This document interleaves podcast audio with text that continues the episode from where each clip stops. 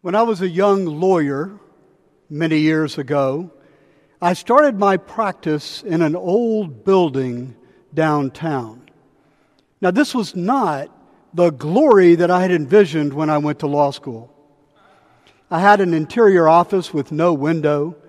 The carpet was worn, the furniture was bare, the paint seemed to be all but peeling off the walls. It was hot in the summer, it was cold in the winter, and the night watchman had a habit of just appearing in your doorway late at night. It was, in a word, inhospitable. And finally, after three or four years of this torture, we got word that we were moving. I could never have been happier.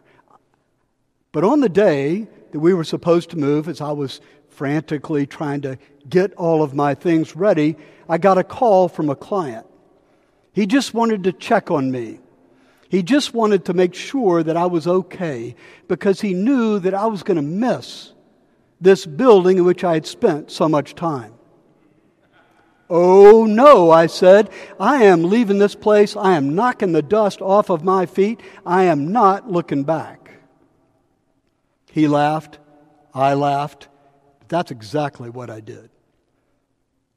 Now, this phrase, knocking the dust off of your feet, comes from our gospel today in Luke, but it's also in Matthew, it's also in Mark, and in fact, it appears in the thirteenth chapter of Acts.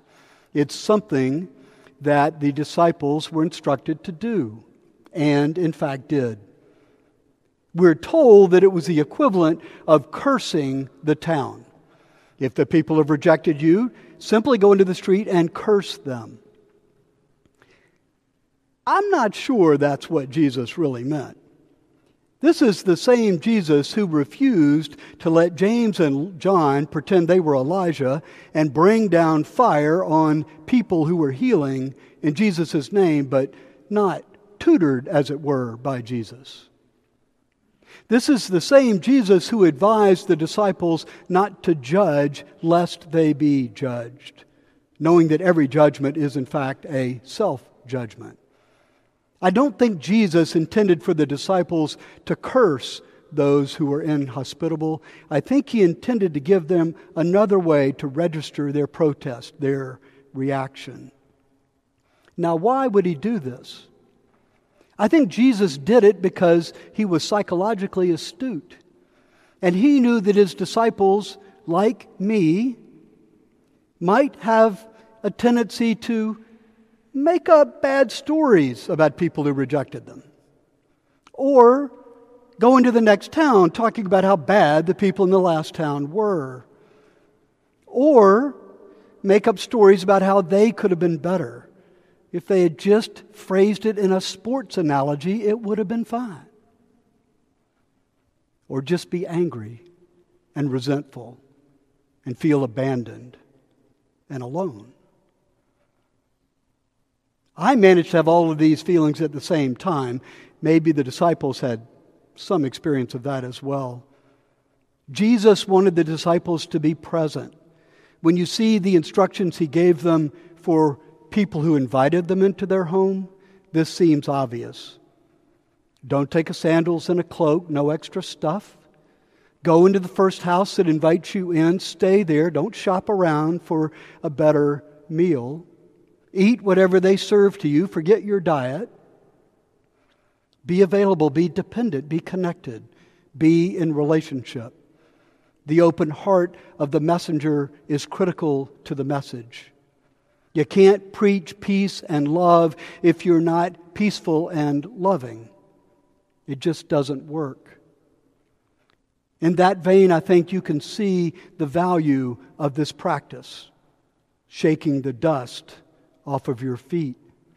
It's a way to be who you are and let what happened happen, not to be attached to whether people liked you or not, and move on and try to be present to the next person. Knowing that you are the vehicle for God's love and peace. You are the vehicle for God's light and joy. But only if you have an open heart. It's a heart business. Now, you may be aware that we have a holiday coming up. It's July the fourth, the day on which we will celebrate our independence, the ideals of freedom that have guided this country. Now, in preparing for tomorrow, I can hear the soaring rhetoric of our founders and many of other great leaders. Abraham Lincoln reminding Abraham Lincoln reminding us of the importance of the bonds of our affection, calling us to yield to the better angels of our nature. John F. Kennedy reminding us not to ask what our country can do for us, but what we can do for our country. Ronald Reagan constantly giving us the image of the shining city on the hill to which he hoped we would become. Martin Luther King with a dream. James Baldwin telling us what love looks like and why it's important. Fannie Lou Hammer reminding us of the need for people to vote in order to be accepted. And there are more, many more. But when I listen to that rhetoric and its inspiring tones and language, what I'm remembering is that each of those leaders came about because there was another thing to be done, another expansion of the circle to include another group that had not been included before. And they were all seemingly motivated by a vision that hadn't even seemed imaginable to the generation before. And I suspect that's been the great lesson of our country, the hard work that supports our democracy, that lets us constantly draw that circle wider. When I was in high school, I was on the wrestling team. And I remember my junior year going to a tournament and just before my match learning that the opponent was blind.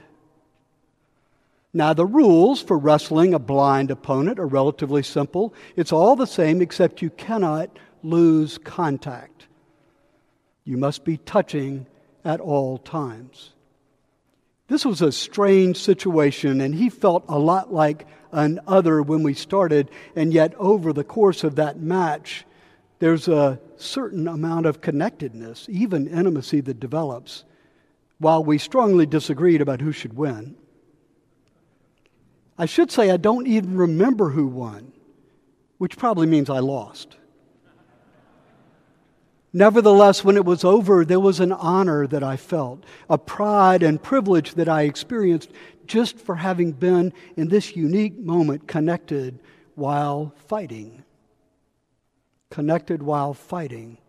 It was in its way its own heart work. It was, in a way, a dusting of my feet, a wiping off. It was hospitable. So as you prepare for your celebration tomorrow, I invite you too to think about this practice, this idea of shaking the dust off of your feet, the negative emotions that you feel, the anger that you may be experiencing. Just for a moment, forget about the Supreme Court or Congress or the state legislature or any number of government agencies and the administrative officials that run them. Hard work leads to justice work,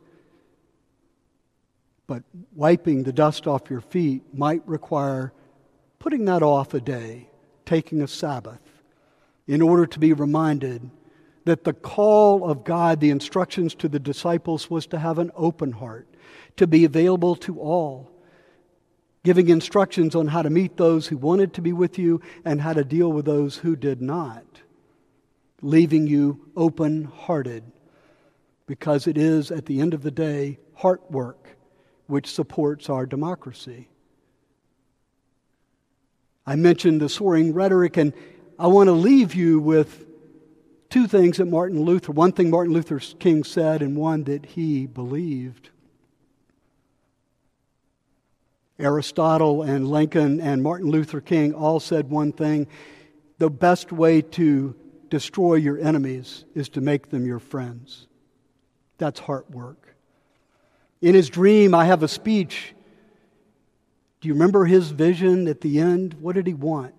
He wanted his children to play with other children.